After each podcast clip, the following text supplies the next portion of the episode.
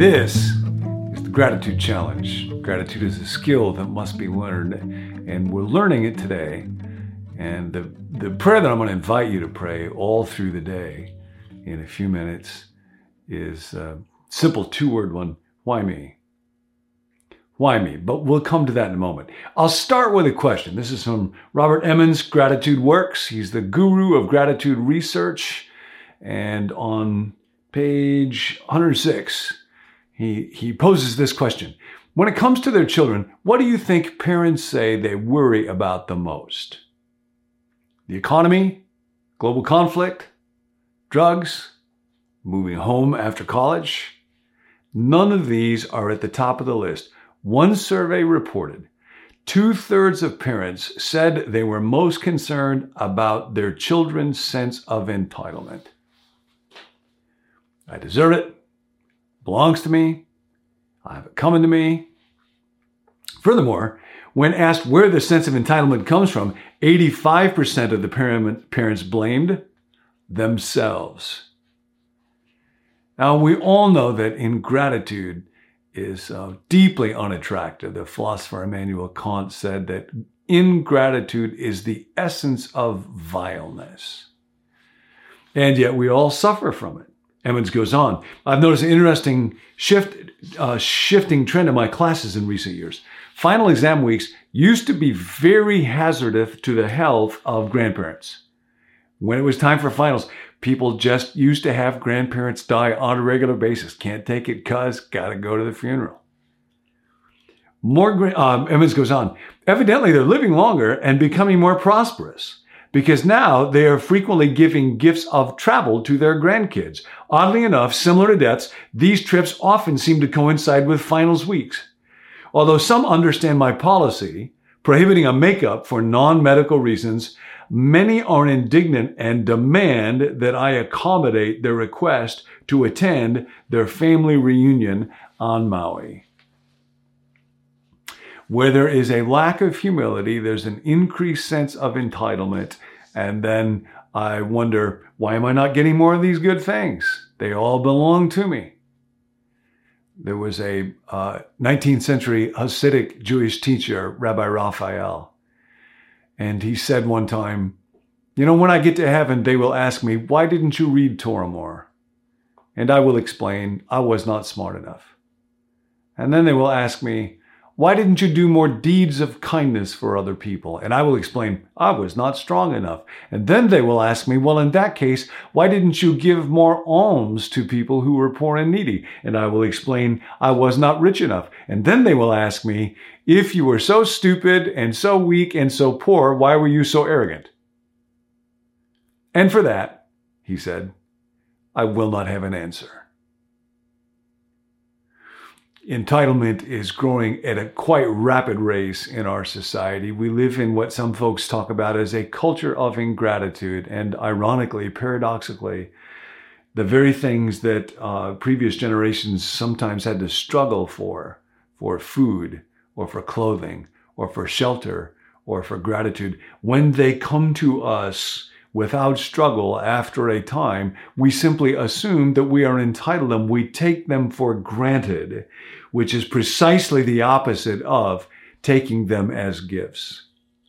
There is a little assessment of entitlement, and I'll invite you to take a brief version of it right now, or you can do this uh, online or in your gratitude journal if you want to.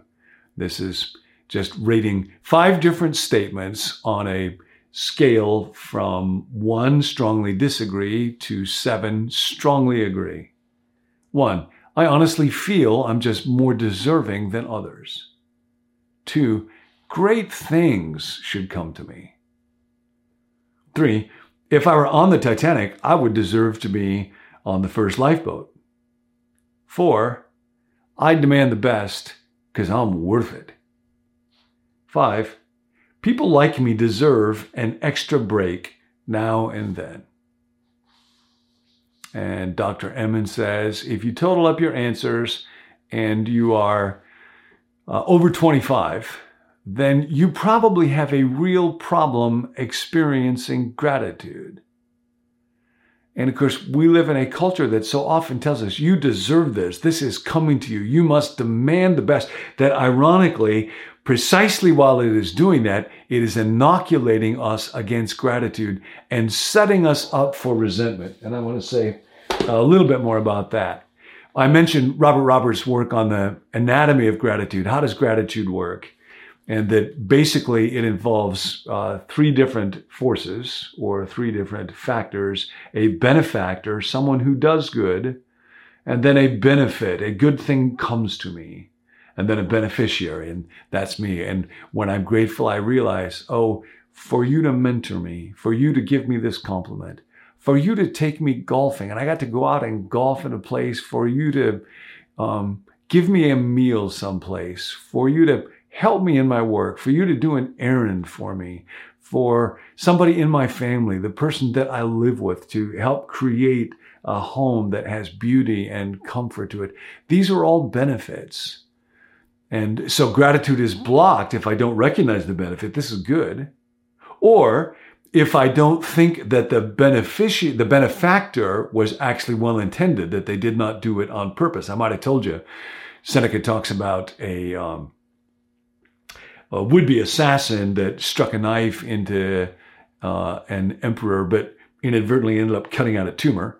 And um, so, in that case, the emperor would not feel grateful because there was not uh, a good intent behind it. And then, if I feel like I'm entitled to something, if I give you money, and in exchange for that money, you give me an article of clothing, or a piece of food, I won't take that as a gift. I won't feel gratitude because it was just a transaction. And the more entitled I feel, uh, the less gratitude I will experience. Now, Robert Roberts talks about the precise mirror, the, the, the opposite of this is resentment. If you think in terms of the, the anatomy of an emotion or a virtue and a vice, now resentment is the opposite of gratitude. In order for me to resent, there must be a malefactor. Bene was the Latin word for good, benefits. Um, mal was the word for bad, ma- malicious or malware. So um, there must be a malefactor, and then there must be the malefice. That's the opposite of a benefit. That's the bad thing.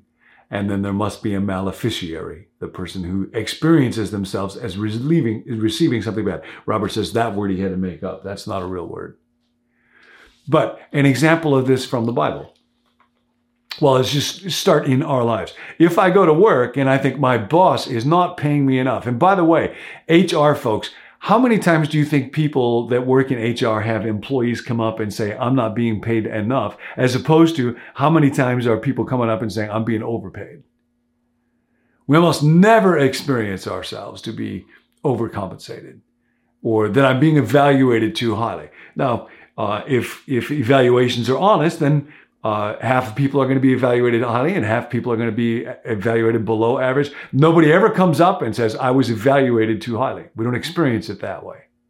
So if I think my boss is underpaying me, then I will experience resentment. I will attribute bad motives to him. And I will often nurse that grudge and think about it more. In the Bible, an example of this would be King Saul when David was winning victories.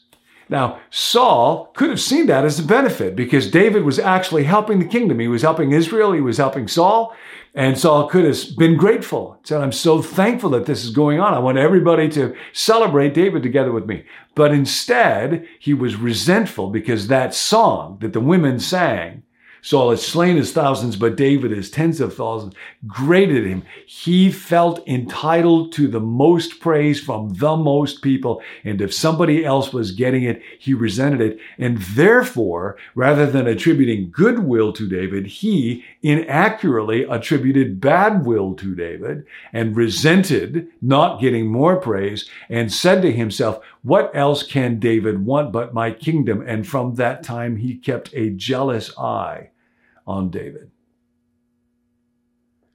Now, the opposite of that is to recognize how much of my life is a gift, and this is what we're going to do. So, the prayer that I invite all of us to pray all through the day is why me?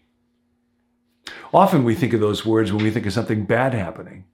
Why did I lose? this job or not get this money or have this injury or lose my health or lose my rep. Why me? But I want to read two passages that involve David. After David became king, uh, God sent word to him through the prophet Nathan that God was going to establish a dynasty, a rule, an opportunity for serving through David and his family. Then King David went in and sat before the Lord, and he said, Who am I? Sovereign Lord. And what's my family? That you have brought me this far. And then, as we have seen, gratitude generally sparks a desire to be generous to other people, to want to do something for others. And this happened for David. And so he thought about the grandson of Saul, Mephibosheth, and invited him to dine at the king's table, that is, to live as though he were the offspring of the king. He's incredibly generous to Mephibosheth, who we're told was lame in both feet. And when he gives that word, Mephibosheth bowed down. This is 2 Samuel chapter 9, just two chapters after David saying, Who am I, God, that you should be so good to me? Mephibosheth bowed down before David and said, What is your servant that you should notice a dead dog like me? Why me? Who am I? And paradoxically, this sense, I'm being given something that I haven't merited, that I don't deserve, to which I am not entitled, actually produces so much more gratitude and joy and contentment and satisfaction than an attitude that says, Yeah, I got it coming to me. Bring it on. So, so, the word for today is why me? Think about some gifts that come into your life. You can write down three of them in your journal if you're doing that right now. But as you walk through the day, um, somebody sends you a kind email, somebody does you a favor at work, somebody prepares a meal and you get to eat it. You have clothes that you're able to just pull out of a drawer and put on your back. You've got health. Your mind is working. Why me, God? God, you've been so good to me. I have a spouse who loves me. I have a legacy of parents and a mom who's still around that cares for me. I have a brother and a sister who are amazing. I have a wife. I have kids. I have friends. I have this moment right here. I don't know. God, why are you so good to me? That's the question for today. Why me? So much good. Why me? Like Quig used to say, we have a lot to be thankful for. Thanks for joining us. To receive the emails that go along with each video, visit becomenew.me slash subscribe. If you'd like a text alert whenever a new video is posted, text the word BECOME to the phone number 855 888 0444. You can send prayer requests to that number as well to invite a friend, just share the link becomenew.me. We'll see you next time.